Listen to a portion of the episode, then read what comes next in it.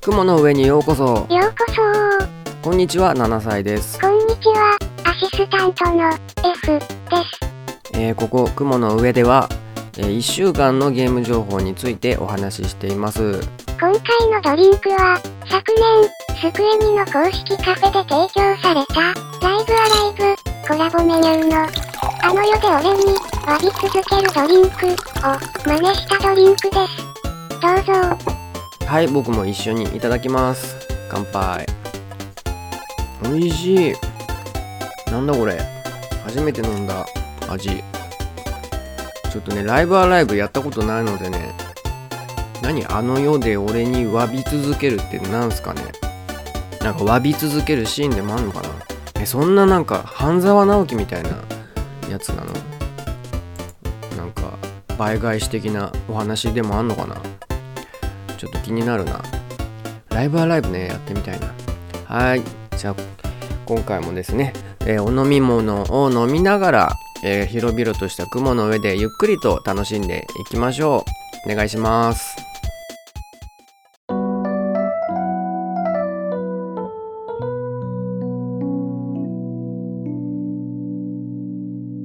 えー気になるゼブン。よいしょ。えーこのコーナーでは、え1週間のゲーム情報の中から、えー個人的に気になったものを7個ピックアップしてお話ししていきます、えー期間は2023年3月26日日曜日から4月1日土曜日までとなっております。では早速いきましょう。1個目のニュースをお願いいたします。ライブアライブリメイク版パソコンとプレステで発売決定。はい、こちらはですね3月30日にスクウェア・エニックスから発表があったんですけれども、リメイク版のライブアライブがですね、えパソコンとプレイステーション5それとプレイステーション4向けに発売されるということで、発売日は4月の27日だそうですね。結構もうすぐだね、うん、で、えー、とダウンロード1000倍だそうです。あそうなんだ。で通常版が7480円。でそれに付け加えてコレクターズエディション2っていうのが発売されるらしくってそちらがですね結構お高くて2万2000円するそうです、いずれも税込みって書いてあるね。うーん。でコレクターズエディションになんかね T シャツわびって真ん中に書いてあるのよ。わびってなんだろうね。わびるのがテーマなのこれ。みんなに謝り倒すゲームなのかな。なんだろうねわかんないけど。うん。あとね、トートバッグとかね、あと、えー本が入ってたりするのかな。あと、キャラクターのね、なんか、なんだろうね、これアクリルキーホルダーみたいなやつがいっぱい入ってんのかな。で、コレクターズエディションの方も、えーダウンロード用になってて、プロダクトコードがついてる仕様になってるみたいですね。うん。スイッチ版でプレイしてなくて PC 版とかでやりたい方はチェックしてみてください。僕もちょっとやってみたいなライブアライブ。ちょっと直近だとできないけどいつかはやってみたいなと思いました。はいでは次のニュース。2個目のニュースをお願いいたします。今年は E3 中止。はい、こちらはですね、毎年えーゲームの祭典として、えーアメリカの方でね、えー開催されてたイベントの E3 っていうあの有名なイベント、あれが今年の2023年分はですね、開催中止になったそうです。えーオンライン、オフラインともにキャンセル。オンラインもキャンセルしたんだ。えー、なんででしょう？ちょっと理由を、えー調べてみましょうね。はい、あの、えっ、と、理由としてはですね、え特にその、これっていうのは書いてないんですけど、公式サイトの方ではですね、えー E3 の将来を再検討するためというような説明がされてるそうですね。でそれで、まあ、あの、フォーゲーマー .net の記事で、えーえーと、なていうの、推測みたいな理由も書いてあるんですけど、なんかね、えー任天堂オブアメリカと、あとマイクロソフトが出展を見送る意向を表明したそうです。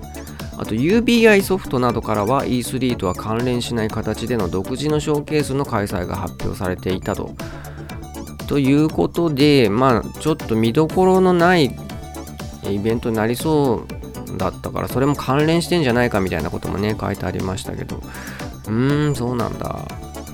まあね、メーカーごとにね、独自に発表もできるからね、特にオンラインだった場合はね E3 でやる必要性も感じないっていう判断をメーカーがしてもまあ分かんなくはないかなと思っちゃったけどまあどうなんでしょうね。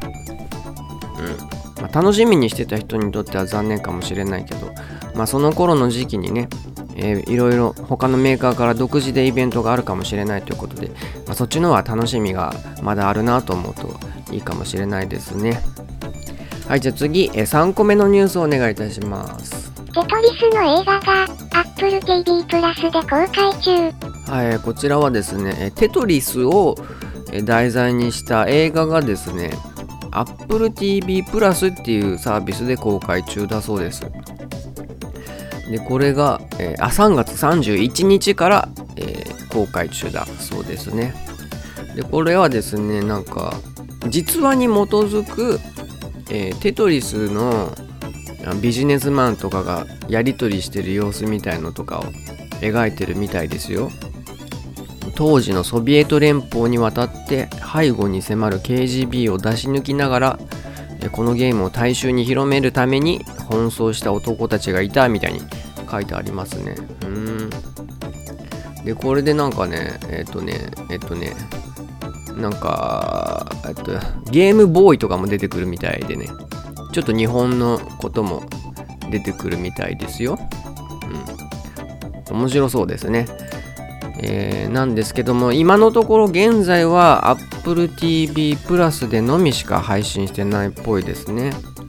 で Apple TV プラスは、えーと、基本的には Apple デバイスを持っている人向けのサービスになってるんですけれども、まあ、その他にも、えー、ゲーム機 PlayStation とかね Xbox とかあとねなんか、えー、Amazon の Firestick TV とかあの辺でも見れるみたいですのでえー、今まで入ってない人はしかもねなんかね何日だったかな。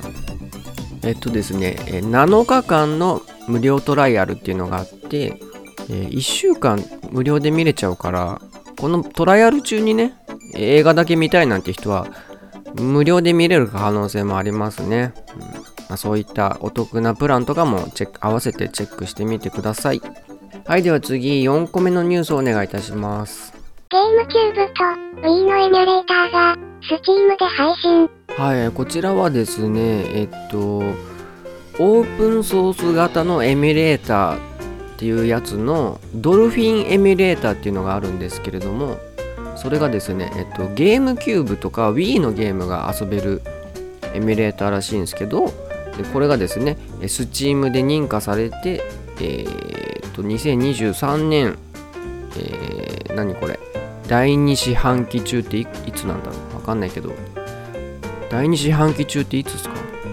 調べよう。はい、第2四半期っていうのは、えー、7月から9月まであたりのことを言うらしいですね、えー、だから今年の7月から夏頃かな夏頃に、えー、公開される予定だということですね。でこれがですね無料公開される予定です。うんいいですね。ゲームキューブのあのゲームキューブとか Wii のディスク持ってる人は、えー、自分のねパソコンでゲームが遊べるだけじゃなくてなんだっけ、えー、Steam デッキあれ持ってる人はそれでも遊べるみたいですね、うん、すごいいいなと思ってね。はいでは次5個目のニュースをお願いいたします。バディミッションボンドドラマ CD 発売。はいこちらはですね、えー、プレイステーションじゃないや任天堂スイッチで出たアドベンチャーゲームの、えー、バディミッションボンドっていうゲームがあったんですけどそれのですね、えー、書き下ろし完全オリジナルエピソードを収録したドラマ CD シリーズっていうのが、えー、2作品発売されたそうです、えー、3月29日に発売しました。えっ、ー、とこれゲームのシナリオを担当したライターさんによって、え書き下ろされた完全オリジナルエピソードだそうです。うん。ちょっと気になりますね。これの情報を見て思ったのはうんとこのボイスドラマ出すんじゃなくって続編作ってほしいなっていう気持ちがあるんだけどまあ大変だよねって思ってね、うん。まあ、ちょっと気になりましたけどこういうのってさサブスクのさ音楽サービスとかでドラマ CD とかもあったりしないかね？あったらいいよねねサブスクで聴きたいなサブスクにドラマ CD 聴てくれ。はい、来てたらごめん。はい、じゃあ次、次のニュース、6個目お願いいたします。クラウドゲーム向け Android 端末、アブソルート、発表。はい、こちらはですね、えっ、と、上海 ABXY テックっていう会社がですね、3月29日に発表したんですけど、えー携帯ゲーム機風の Android ゲーム機、アブソルートっていうのを発表したそうです。でこちらはですね、クラウドファンディング、キックスターターで販売すると発表しているそうです。でこれはですね、えっ、と、主に、えークラウドゲーム向けです。あの、Xbox ゲームパスとか、GForce Now とか、えー Amazon の Amazon ルナ。あ、こんなサービスなんだ。あ、国内未展開だって Amazon は。うん。まあ、こういった、あの、クラウド向け、クラウド系のゲーム向けを想定してる機械だっていうことで、多分ね、本体スペックはそんなに高くないのかなと思いますけど。うん。あ、結構重いんだね。410g あるんだ。あ、重いね。うん。でね、これいいなと思ったのはね、価格ですね。え価格がね、結構安いんすよ。一番安価なモデルで199ドル、日本円にして約2万6000円ということでね、なかなかお手頃ですよね、ゲーム機としてはね。うん。3万円しないでね、2万、ん ?2 万5000円くらいでね、そんな Xbox のゲームができるハードが手に入るとしたらね、うん、これはなかなか他のゲーム機のなんかライバルになり得るんじゃないのかなとも思ったんですけど、どうでしょうかね。今後もそういったクラウドゲーム向けゲーム機とか出てくるのかななんて思っちゃいました。はい。はい、じゃあ次、7個目のニュースをお願いいたします。元ノーティードッグの人の AI に関する講演。はい、こちらはですね、えー GDC2023 っていうイベントの中の、えー、と、なていうの、講演会みたいなものをまとめた記事から、えーご紹介なんですけれども、えー元ノーティードッグのテクニカルアーティストっていうのを担当されてた、えアンドリュー・マキシモフさんっていう方の、えお話なんですけれども、えっ、と、なんだっけ、え生成系 AI と、えーこれからの、えークリエイティブとの関係みたいなことをですね、えー講演されたそうです。うん、で、えっと、最近結構あの画像生成系 AI みたいなやつが話題じゃないですかいろいろとね。まあ、そんな中で、えーそれに対してね、仕事がなくなるんじゃないかとかいろいろ懸念されてる声がですねアーティストの中からは上がってるんですけれどもまあそういうのと上手に付き合っていきましょうよみたいな話をしてんのかなとも思ったんですけどえっ、とですね、まあ、ちょっとその話に入る前にそのアンドリュー・マキシモフさんこの人結構すごい人でえー、と今現在30代前半らしいんですけれどもえっ、とねもう10代の頃からあの仕事をされてたそうで、えー、と大学生だった10代の頃に出身地ベラルーシのゲーム企業に、えー、と 3D のアーティストとして雇用されたそうです。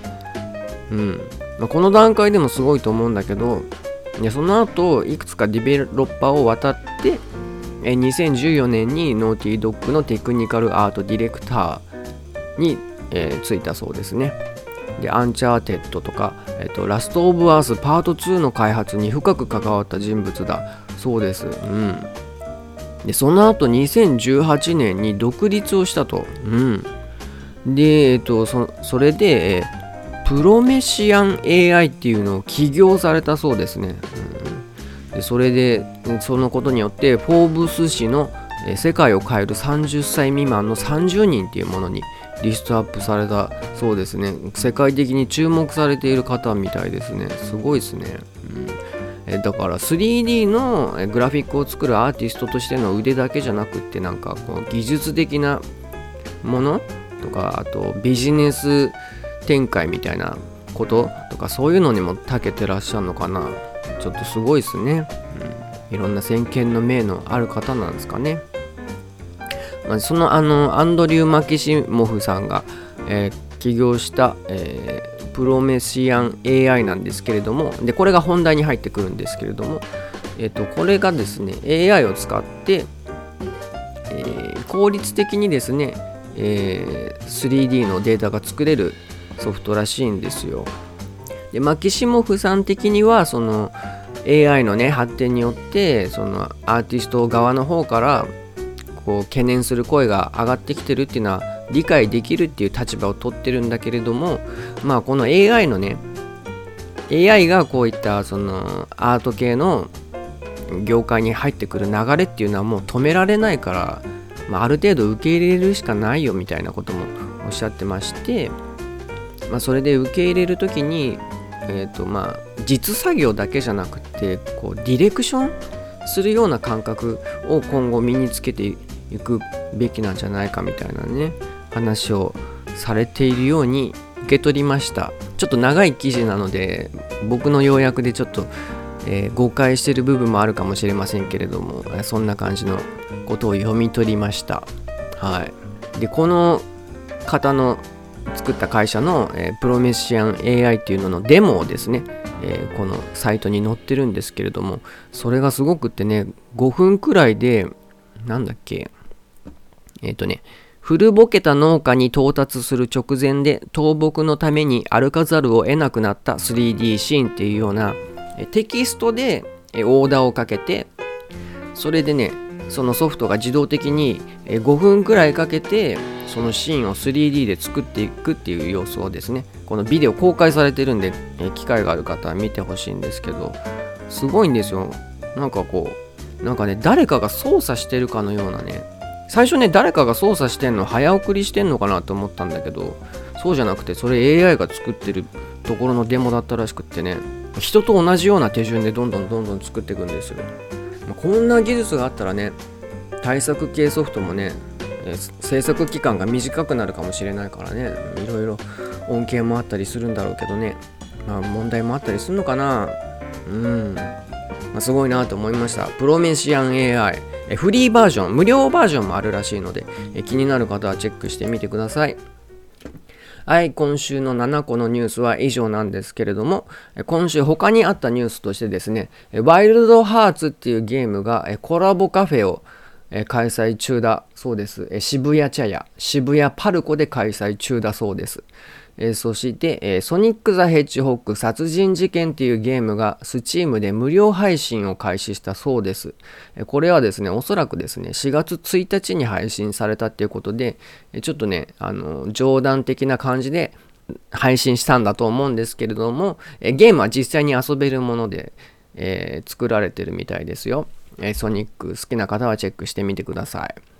で、それと、えー、ファイナルファンタジー16がですね、マスターアップされたそうで、えー、あとはもう6月22日の発売を待つばかりとなってるそうですね。うん。まあ、無事で何よりという感じですかね。うん。はい。そんな感じで、えー、以上、気になるセブンでした。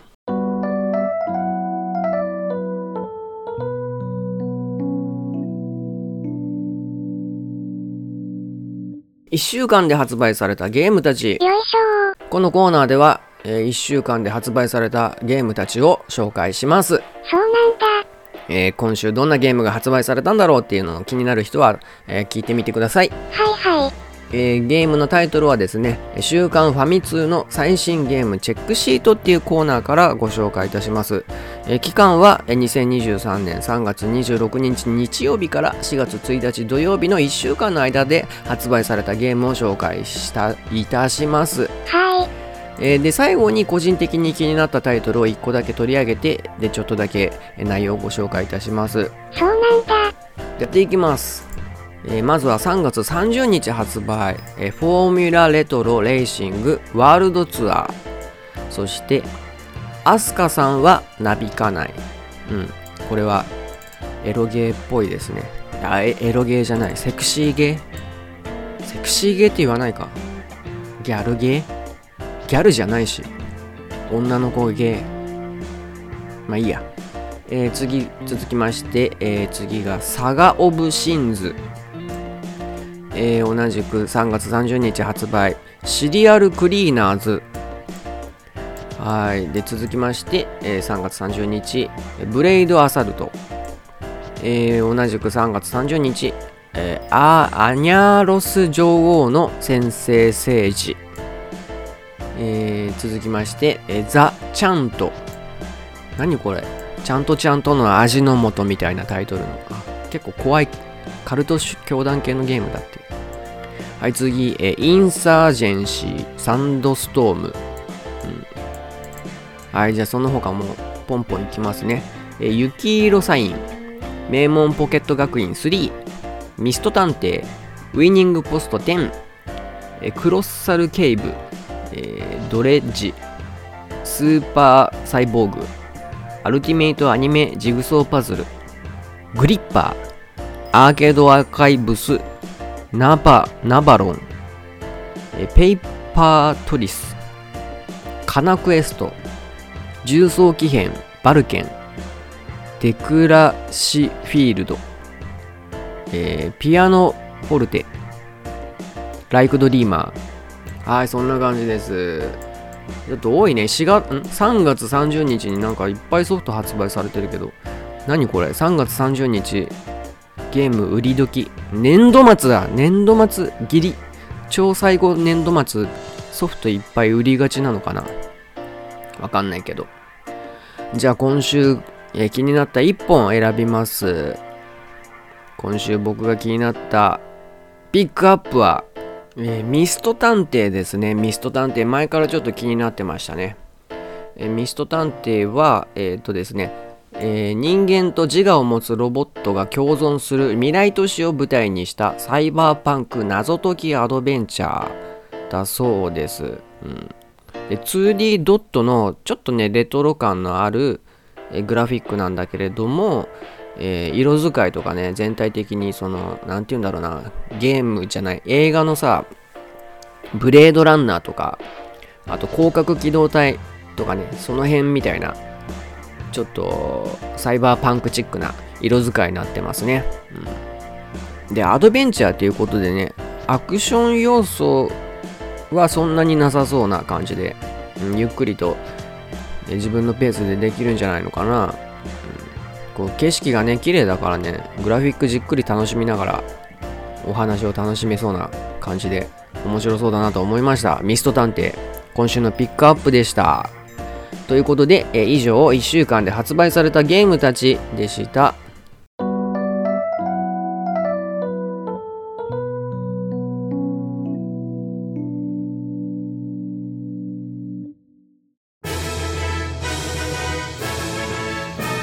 ゲームのランキングに合いの手30よいしょ。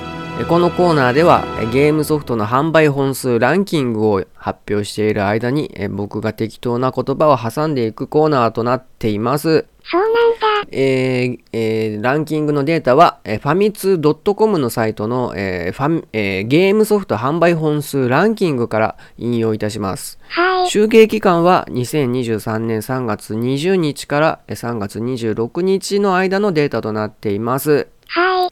はい、ということで、えー今週は、今週というか、その期間は、どんなソフトが売れてたんでしょうか？わかんない。えーまずは30位から21位まで、ランキング30位、PS5、グランツーリスモ7。29位、ニンテンドースイッチ、太鼓の達人、ドンダフルフェスティバル。28位、ニンテンドースイッチ、ベヨネッタオリジンズ、セレッサと迷子の悪魔。27位、PS5、ウォーロン、フォールン、ダイナスティ。26位、PS5、R タイプ、ファイナル3エボルブド。25位、ニンテンドースイッチ、ゼルダの伝説、ブレスオブザワイルド。24位、ニンテンドースイッチ、星のカービィディスカバリー。23位、ニンテンドースイッチ、桃太郎伝説、昭和平成令和の定番。22位、ニンテンドースイッチ、e ベースボールパワフルプロ野球2022。21位、ニンテンドースイッチ、世界の遊び大全51。世界の遊び大全ってさ、なんかガチ勢からさ、遊びじゃねえんだよとか、批判の声とかないのかな？はい、続いて、20位から11位まで、ランキング20位、ニンテンドースイッチ、リングフィットアドベンチャー。19位、ニンテンドースイッチ、集まれ動物の森。18位、ニンテンドースイッチ、アーク、サバイバルエボルブド。17位、ニンテンドースイッチ、オクトパストラベラー2。16位、PS5、ホグワーツレガシー。15位、ニンテンドースイッチ、マリオパーティースーパースターズ。14位、ニンテンドースイッチ、大乱闘スマッシュブラザーズスペシャル。13位、ニンテンドースイッチ、SD 新仮面ライダー、ランブ。12位、ニンテンドースイッチ、グリムガーディアンズ、デーモンパージ。11位、ニンテンドースイッチ、ニンテンドースイッチスポーツ。あのさ、床屋さんのさ、スポーツ狩りって何？はい、続いて10位から6位までランキング。10位、ニンテンドースイッチ、マインクラフト。9位、ニンテンドースイッチ、マリオカート8デラックス。8位、ニンテンドースイッチ、スプラトゥーン3。7位、PS5、ライザのアトリエ3、終わりの錬金術師と秘密の鍵。6位、ニンテンドースイッチ、ポケットモンスター、スカーレット・バイオレット。洋服にさ、ポケットをさ、最初につけようと思った人さ、天才だよね。はい、えー、ここからは一つずついきます。えー、まずは5位から、ランキング。5位、PS4、ライザのアトリエ3、終わりの錬金術師と秘密の鍵。ライザップの CM のあの BGM めっちゃ好きだわ。ブーブーブーみたいなやつ。4位、ニンテンドースイッチ、星のカービィウィーデラックス。星のカービィってさ、排泄期間とかあんのかな？3位、ニンテンドースイッチ、ライザのアトリエ3、終わりの錬金術師と秘密の鍵。昔さ水野美紀って人がさ「二人のアトリエ」っていうラジオやってんの思い出したわ2位、PS4、バイオハザード、RE4。昔のさ携帯のさメールってさ返信すると返信いっぱいするとさ RERERE っていっぱいさ RE ついちゃったよね1位、PS5、バイオハザード、RE4。車のハザードって使い時結構わかんなくない？はい以上ゲームのランキングに合いの手30でした。